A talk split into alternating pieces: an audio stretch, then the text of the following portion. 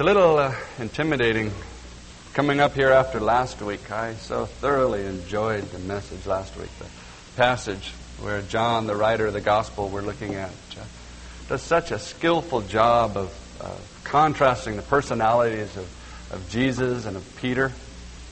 John seems to be a master at really developing the characters, the personalities of the people he describes in the events he describes. We saw that back in the first chapter with John the Baptist, and uh, then with Philip and Nathaniel, and chapter 3 with Nicodemus.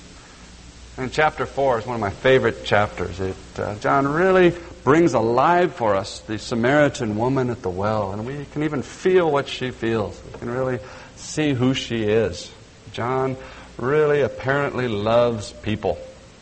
And when he describes incidents, he focuses in on the people.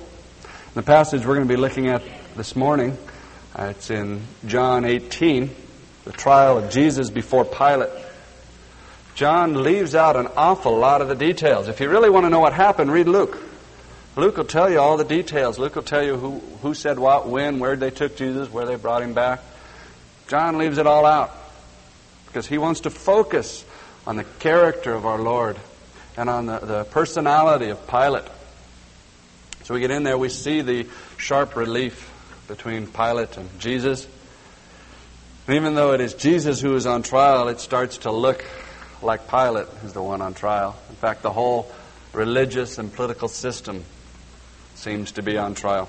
Let's just start reading. Verse 28 of John 18. And they, that is the priests, they led Jesus therefore from Caiaphas to the praetorium and it was early. And they themselves did not enter into the praetorium in order that they might not be defiled, but might eat the Passover. Pilate therefore went out to them and said, What accusation do you bring against this man? And they answered and said to him, If this man were not an evildoer, we would not have delivered him up to you. Pilate therefore said to them, Well, take him yourselves and judge him according to your law then. The Jews said to him, We are not permitted to put anyone to death in order that the word of Jesus might be fulfilled, which he spoke, signifying by what kind of death he was about to die. John doesn't even mention the uh, trial before Caiaphas, the high priest, before the whole Sanhedrin, which was the governing body of Israel. He just says that it happened. Then he jumps to the priest dragging Jesus before Pilate. Says it was early, uh, probably just after sunrise.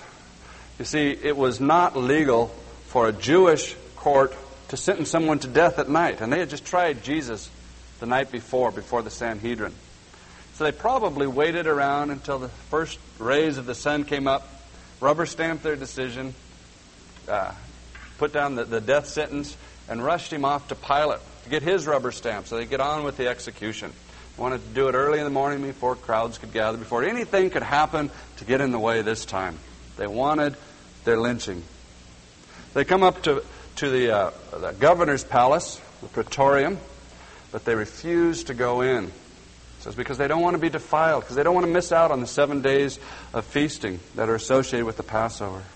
See, a, a proper Jew could not even go into the house of a Gentile because the Gentiles were not at all concerned with cleanliness laws. They, they killed their food improperly. They, uh, they, they didn't wash themselves in exactly the right way or wash their household utensils. And so all of these things were defiled, and anything that touches something that's defiled becomes defiled.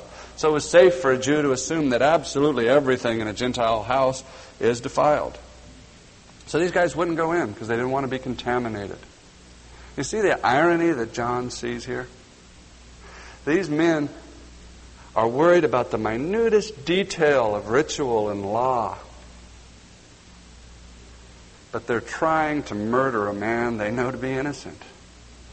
They're rotten, putrid on the inside, but they're worried about their, their feet brushing against a speck of contaminated dust so that they become ritually impure. Now, this is the great danger of religion formality, a ritual, tradition, masking what's really going on inside our hearts. The envy and the, the resentment, and the greed, the deception, or maybe even just the, the spiritual vacuum that exists in there. It can all be covered up by doing the right things and the religious things. We can go to church, we can be baptized, we can take communion, even teach a Sunday school class, go to growth group, Bible study, and still never come to the point where our hearts are really touched, really changed. And as a result, we're worshiping our God in truth, in submission to Him, in humility. Well, these guys won't go in, so Pilate comes out. And he says, What's the charge? That's the first step in a Roman trial, is to ask what the charge is. But these Jewish, Jewish leaders weren't prepared for this. They didn't expect a Roman trial. They wanted a Roman rubber stamp.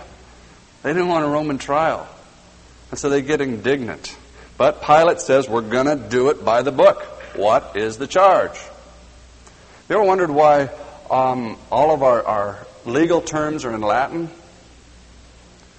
See, Rome spoke Latin. And the Roman legal system became the foundation for all of our Western legal system. Lex Romana is the legacy of Rome. It's what made the Roman Empire stable, so powerful. Is their legal system with its procedures and checks and balances, with fairness in the way they governed. It made them great. It was a good system. It was the best system that anybody had come up with. It was the best that man could produce to solve problems. But as this case points out, as good as it was, it wasn't good enough. It, like anything else that this world has to offer, no matter how good, fails. If Jesus had gone into his trial with confidence in the legal system, he'd have been crushed and disillusioned. But he knows better. He knows that it will fail. So Pilate says, What is the charge? Now, John doesn't tell us what the formal charge is. Uh, Luke tells us that uh, um, eventually these priests accused Jesus of forbidding people to pay taxes and claiming to be a king. But at this point, they just act indignant. They say, hey, listen, if this guy was not a criminal, we wouldn't have brought him to you. Take our word for it. Quit meddling where you don't belong. There's a, there's a power struggle going here. The Jews want to control, and Pilate wants to control. Pilate has the better cards. So he says, okay, you don't want to play it my way? Take him yourself. Try him according to your law. And he knows perfectly well they can't do that. One of the checks and balances in the system was that for them to execute someone, they had to come to the governor. And he knew they had to come to him.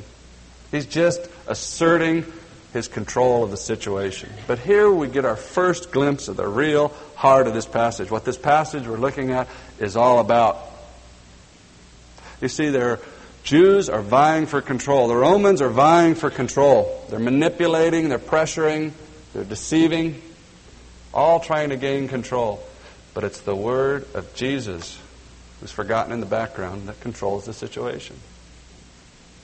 These two groups are playing it the best they know how. These are the, the, the power elites of their society, the power brokers, the Sanhedrin, the Jewish priests were the leaders of their society. And here was Pilate, the Roman governor, the top official in the land.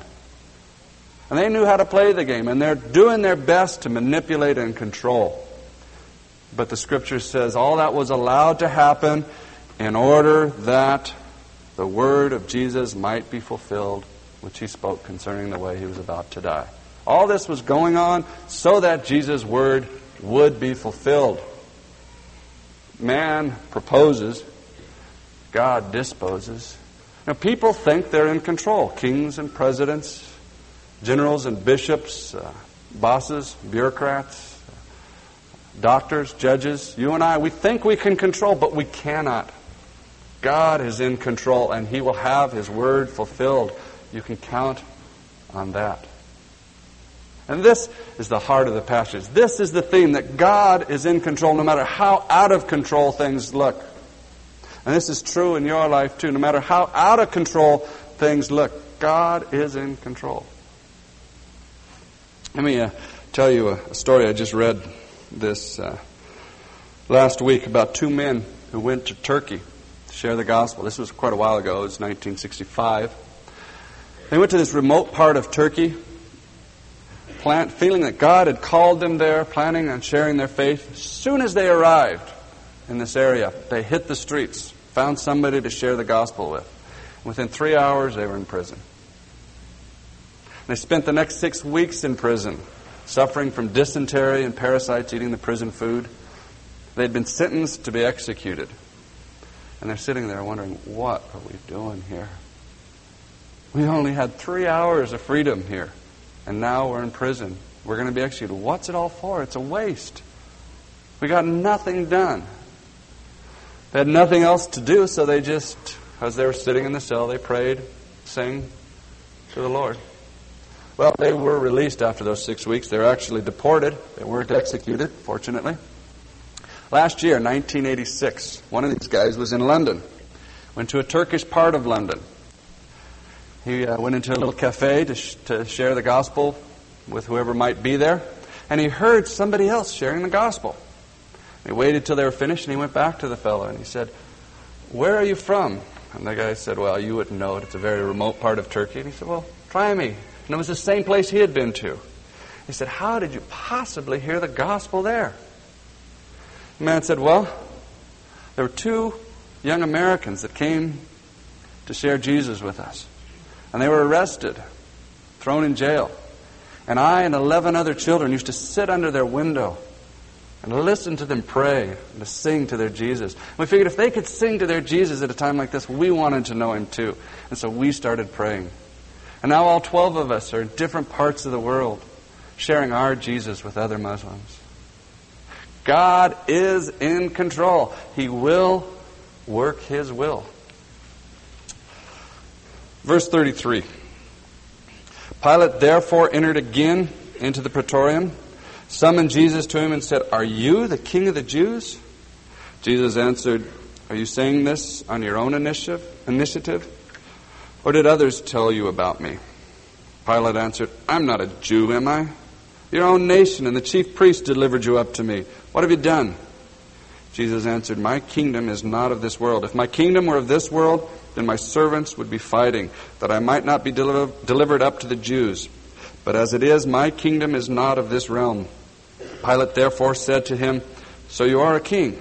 Jesus answered, You say correctly, I am a king.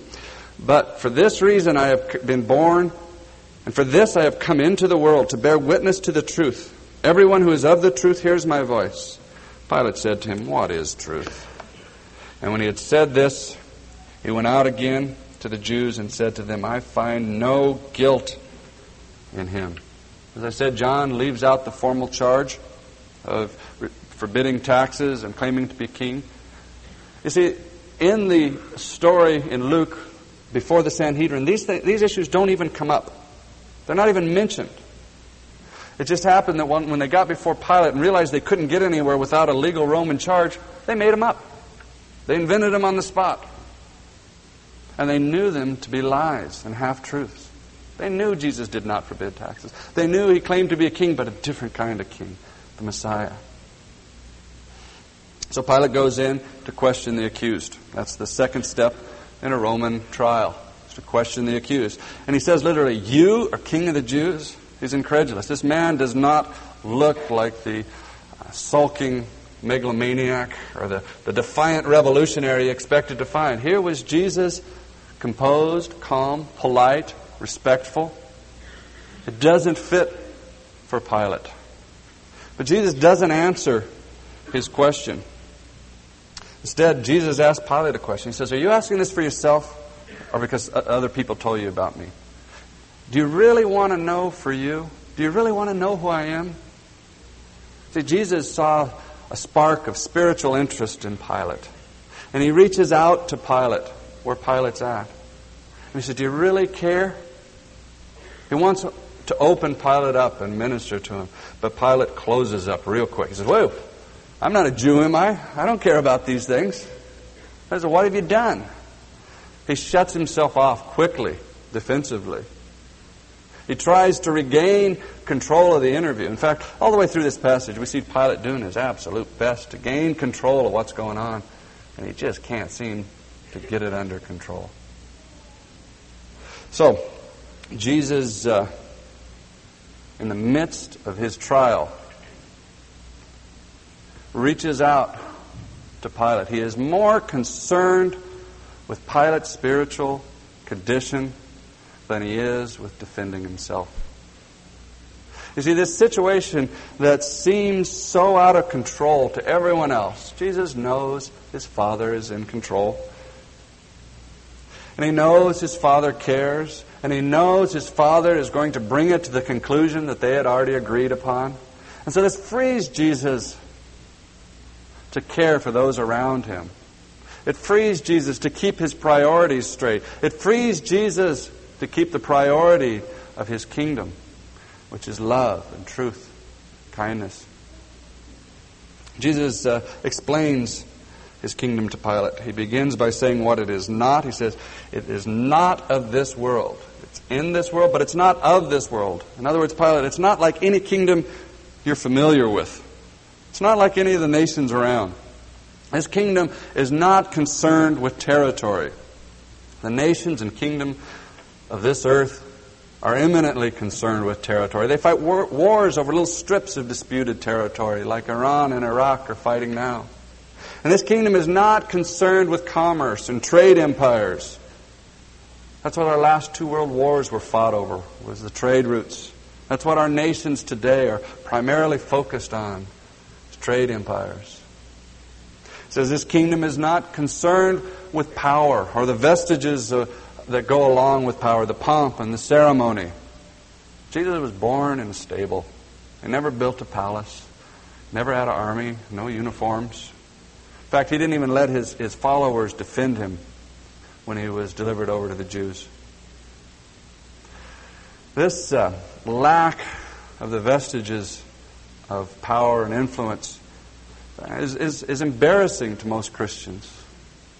As a result, we try to compensate by building big cathedrals, by wearing special clothes, by, uh, by, by boasting in the people, the powerful people, and the rich, the influential that associate with us, or glorying in the political power we can muster. But Jesus, the King, was satisfied to associate with the lowly. He gloried in the cross. He seems to be totally disinterested in those things we seem to need to convince ourselves that we're important. Anyway, then Jesus goes on to explain what his kingdom is. In the, in the previous conversation with Pilate, he, uh, Pilate's really not grasping things. He's not understanding where Jesus is coming from or where Jesus is going. But he does latch on. He says, Okay, you got a kingdom, so you're a king, right? Jesus says, Yes, I'm a king. That's the way you want to put it. But I came to bear witness to the truth. You see, Jesus doesn't want to lie to him and say, No, I'm not a king. He is a king. He is the king.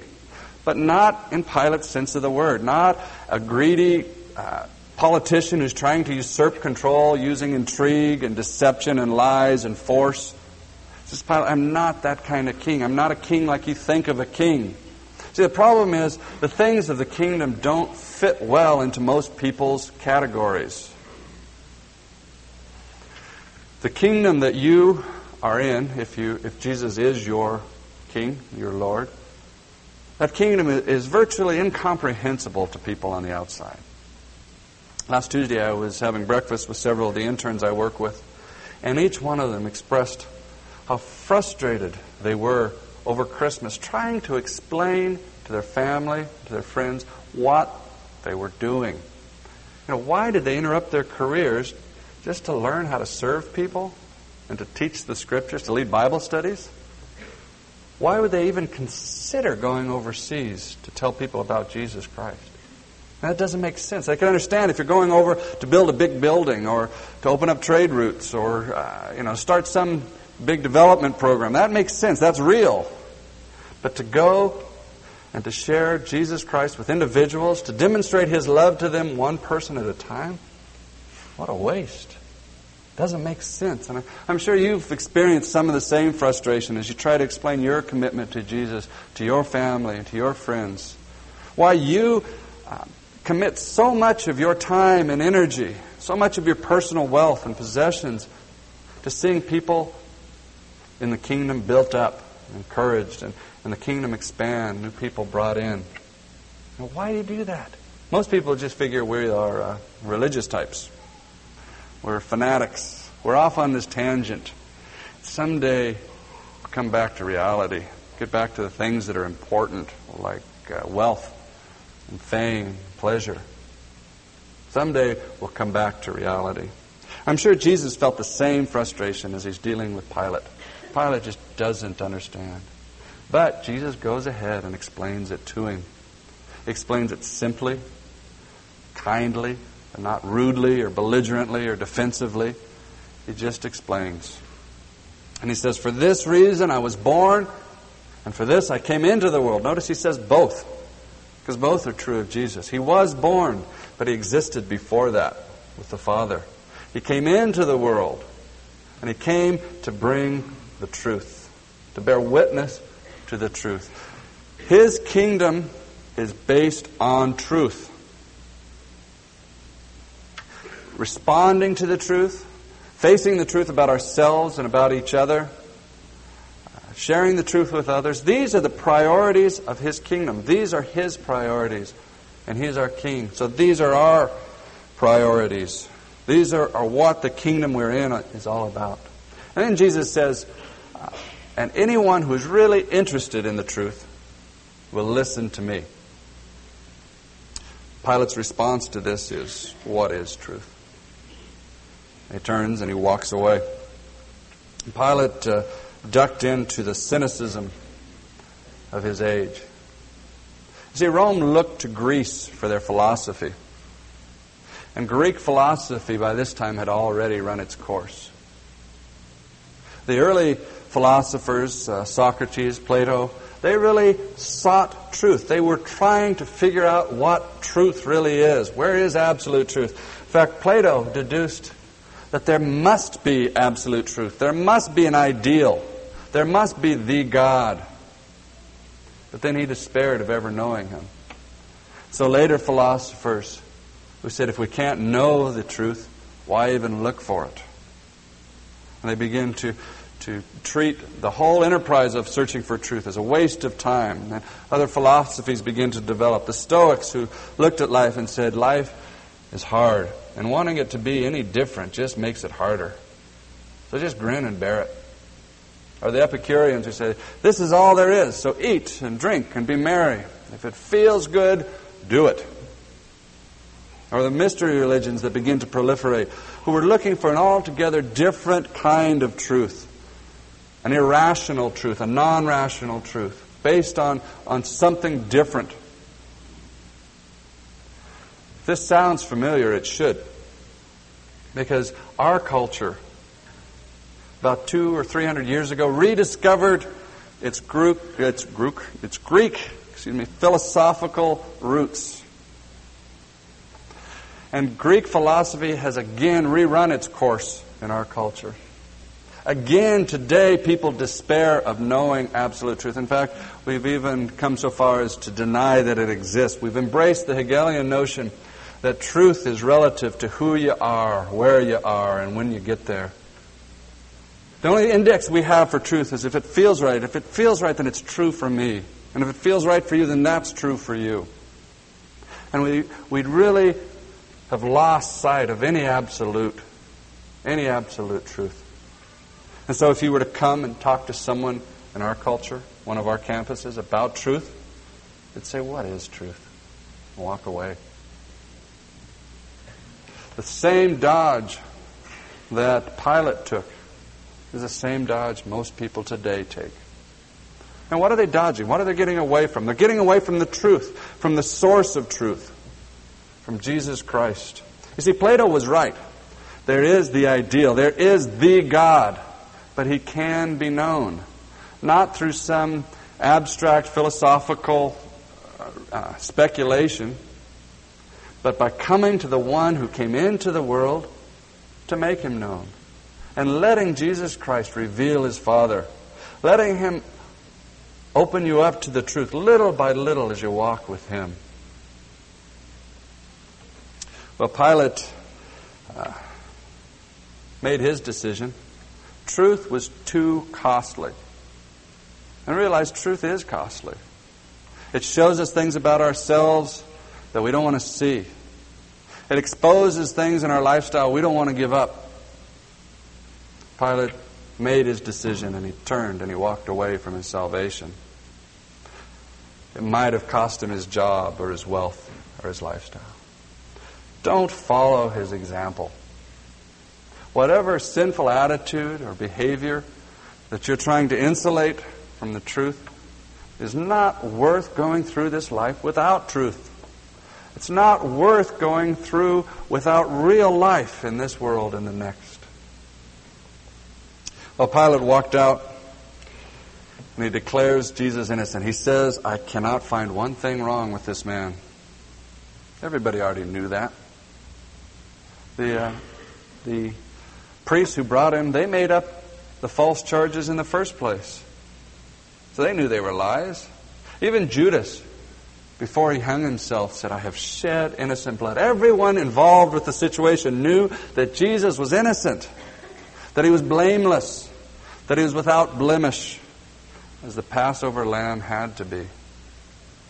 Pilate declares Jesus not guilty, and the Roman trial is over. Now, the rest of the story is Pilate doing his best to let Jesus go. He really wants to, but he can't. Verse 39 But you have a custom that I should release someone for you at the Passover. Do you wish then that I release for you the king of the Jews? Therefore they cried out again, saying, Not this man, but Barabbas. Now Barabbas was a robber. See, Pilate wanted to do what was right, but he also wanted to do what was politically expedient. And he hatched what he must have thought was a brilliant plan. Okay, I'll release this Jesus because I always, there's apparently there's a tradition that every Passover he would release one prisoner. He says, and if I release Jesus, then it'll save face for the religious rulers because it won't look like I just dismissed the trial. People will think I'm wonderful because I'm letting this prisoner go. I don't have to release a real criminal. So I thought this is a great plan. I get to do what's right, and I get something back for it as well. So he goes out and proposes this to the people, and they don't play along. They begin to shout, Crucify! Crucify! They say, We want Barabbas. Barabbas was a robber, and Luke tells us he was a murderer, a revolutionary, he was a terrorist. And they said, We want him instead of Jesus. So Pilate decides to try a new tack. He still is trying to release Jesus, but he's going to do it a different way. Verse 1 of chapter 19. Then Pilate therefore took Jesus and scourged him. That is, he beat him, had him beaten with a whip that had little pieces of bone and metal embedded in it, and it would tear into the skin and into the meat on, on the person being whipped's back. It uh, usually rendered the person unconscious. Sometimes it killed them. But he had Jesus beaten, and then he let the soldiers abuse him. Verse 2 And the soldiers wove a crown of thorns and put it on his head, and arrayed him in a purple robe, and they, a robe, and they begin to come up to him and say, Hail, King of the Jews! And to give him blows in the face. And Pilate came out again and said to them, Behold, I am bringing him out to you that you may know that I find no guilt in him. Jesus therefore came out wearing the crown of thorns and the purple robe. Pilate said to them, Behold the man. When therefore the chief priests and the officers saw him, they cried out, saying, Crucify, crucify. Pilate said to them, Take him yourselves and crucify him, for I find no guilt in him. See what he did is he had Jesus beaten and abused, and then he brought him out, his face swollen, covered with blood from the thorns, stooped from the beating to his back, covered with his tattered robe. And he showed them to all the Jews, and he said, they said, Look at him. Let him go. He's such a pitiful sight. You know, he's had enough.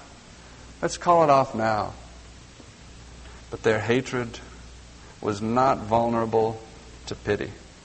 So they started shouting, Crucify, crucify. And Pilate gets totally disgusted, totally frustrated. He says, You take him and crucify him. I want nothing to do with this. Let me out of this. He can't believe their hardness of heart, their lack of pity.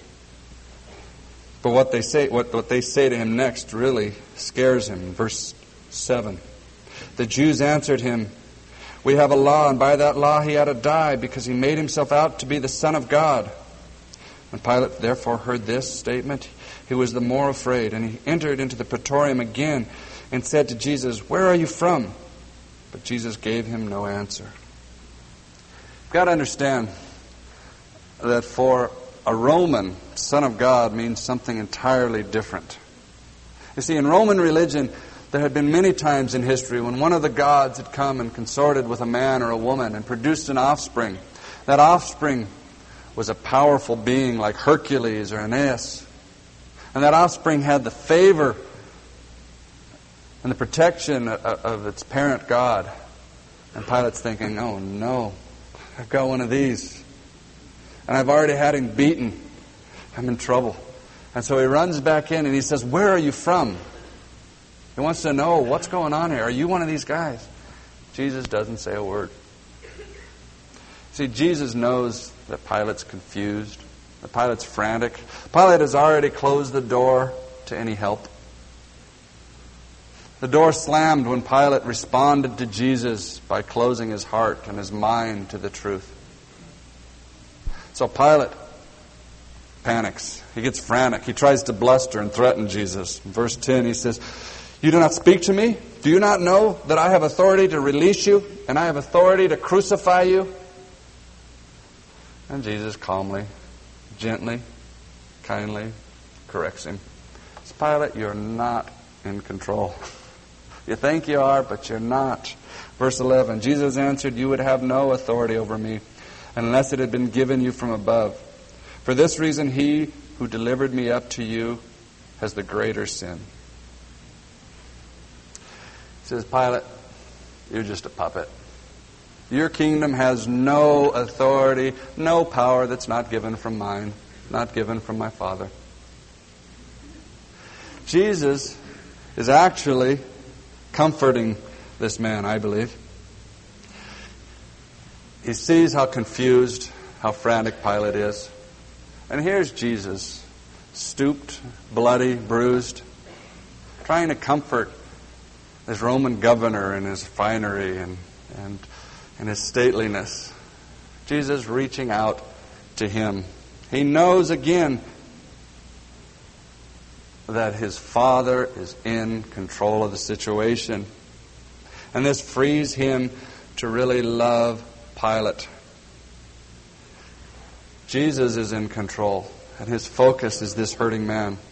And he says, Pilate, your sin is great, but greater still is the sin of, those, of he who handed me over to you. He says, Pilate, you're acting out of fear and out of ignorance, and that's really no excuse. But Caiaphas, the high priest, has even less excuse. He's supposed to be a man of God. He knows the scriptures, he knows the truth. But because of his hatred and his self righteousness, he's covered up the truth. God, help us if we, in our society who know the truth, cover it up with self righteousness and religiosity. Well, let's read on. Verse 12. As a result of this, Pilate made efforts to release him. But the Jews cried out, saying, If you release this man, you are no friend of Caesar's. Everyone who makes himself out to be a king opposes Caesar. When Pilate therefore heard these words, he brought Jesus out and sat down on the judgment seat at a place called the pavement, but in Hebrew, Gabbatha. Now it was the day of preparation for the Passover. It was about the sixth hour, that's a little before noon. And he said to the Jews, Behold your king. They therefore cried out, Away with him! Away with him! Crucify him! Pilate said to them, Shall I crucify your king? The chief priests answered, We have no king but Caesar. Pilate has a choice as he sits on the judgment seat. The choice is either to make a total travesty out of Roman justice and to, to crucify a man he knows to be innocent. Or, on the other hand, to be accused of sedition, an accusation that his already shaky political career probably couldn't take. Apparently, he had been reported to the emperor at least once already, And uh, Tiberius, who was emperor at the time, was known to be very suspicious, even to the point of paranoia. So Pilate makes his choice. He chooses his career. He caves in. Says, What is truth anyway? Verse 16 So he delivered him to them to be crucified. Do you understand what's, what's going on here? This whole passage. Who is in control? Obviously, the Jews aren't. They came in control, thinking they were in control, wanting to get a rubber stamp for their lynching, and things quickly got out of their control. They ended up perjuring themselves, making up lies, bearing false witness. And by the end of the trial, they were swearing allegiance to a hated Roman emperor. They hated Rome. They hated the fact that they had a, had a Caesar over them. But by the end, they are saying, We have no king but Caesar. Sin is a cruel master, always exacting more from its slaves. And Pilate, he's uh, obviously not in control. Poor Pilate. He's trying. But he too chooses sin. He too is a puppet of sin. Without the strength that only God can supply, even though he knows what is right, he cannot do it. But Jesus, he's in perfect control. In the midst of a situation which seems totally out of control, situation where he's already been physically abused, where he's been emotionally abused, where his body is about to be destroyed. He knows the outcome of this trial. He knows he's going to die. He has every right to look out for himself, to draw, withdraw within himself, to protect himself, to be angry, to be hateful. But in the midst of all this, his focus is on loving Pilate, on reaching out to him. Because Jesus knows that his Father is in control. And this frees him to keep his priorities straight, to put the things of his kingdom first. Pilate didn't know how truly he spoke when he said, Behold the man. This is a real man. The same confidence is ours that God is in control, no matter how out of control things seem in our lives. No matter how confusing it gets, God is in control. Our lives are full of apparent calamities. Big ones, like these two guys getting thrown in jail in, in Turkey, and little ones, like not being able to find your daughter's shoe before Sunday school and going crazy, or having a, a, a deal at work fall through, getting in an automobile accident. Our life is full of little apparent calamities. Let me tell you a story about a guy by the name of Noel. He uh, used to be uh, a volunteer Young Life worker up in uh, Spokane. This was about Christmas several years ago. Got a traffic ticket. Bummer. They had to go to court, and he didn't have any money. So I told the judge, I'm sorry, I don't have the money to pay for this. The judge says, okay. Well, then you have to do community service. Okay.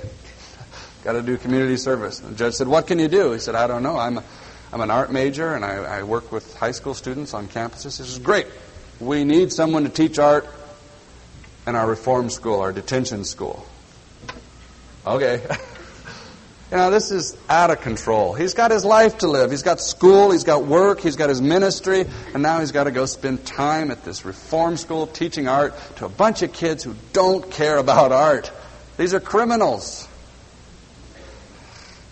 Out of control. Well, something else had just happened. A young man, only 15 years old, apparently was a fairly good kid. Had a lot of testimonials at his trial. But this boy, at the urging of some friends, tried to snatch a purse.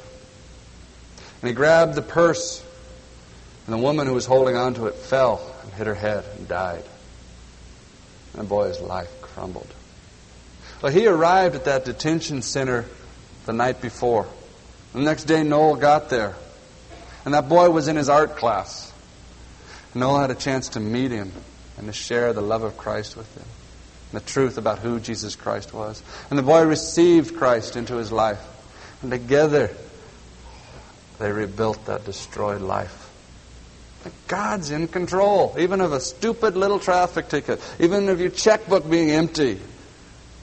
My wife tells me about a, a, a cancer patient she took care of a couple months ago. This woman's body was disintegrating, and she was in pain. But she concerned herself with caring for her family, with loving those who were there to care for her. She kept the priorities of the kingdom in view. See, we should look at life like this. When apparent calamities come, we remind ourselves God's in control, and He's got a good plan, and that plan involves the advance of His kingdom. And that means there must be someone here for me to love, someone here for me to share the truth with. And that's the important thing in this situation. Not getting out of it, but loving somebody in the midst of it, sharing the truth in the midst of it. That's what His kingdom is all about. You know, what's out of control in your life? Is your family life, your home life in chaos? God is in control. Remember that. And put your focus on loving your husband or your wife or your child or your parents, whatever the situation is. And being honest with them and speaking the truth. And God will bring it about to the end that He's got in mind. And it's a good end. Things uh, too much at work, God's in control. You put your focus on loving the people that you work for and the people you work with. God's in control of apparent calamities. Is, is there a relationship that's out of control? Is there, a, is there a responsibility that's terrorizing you? Remember, God is in control and He's got a good plan for it. Now, you remember that there's got to be someone here for me to love, to share the truth with. As we go through life, no matter how big or how small the calamity is, and remember that. We seek first His kingdom and He takes care of the rest. Well, we have the opportunity this morning to share the Lord's Supper, communion together. And as we do, I'd like to uh, encourage you that we not allow this to become an empty ritual, just something we go through the motions of.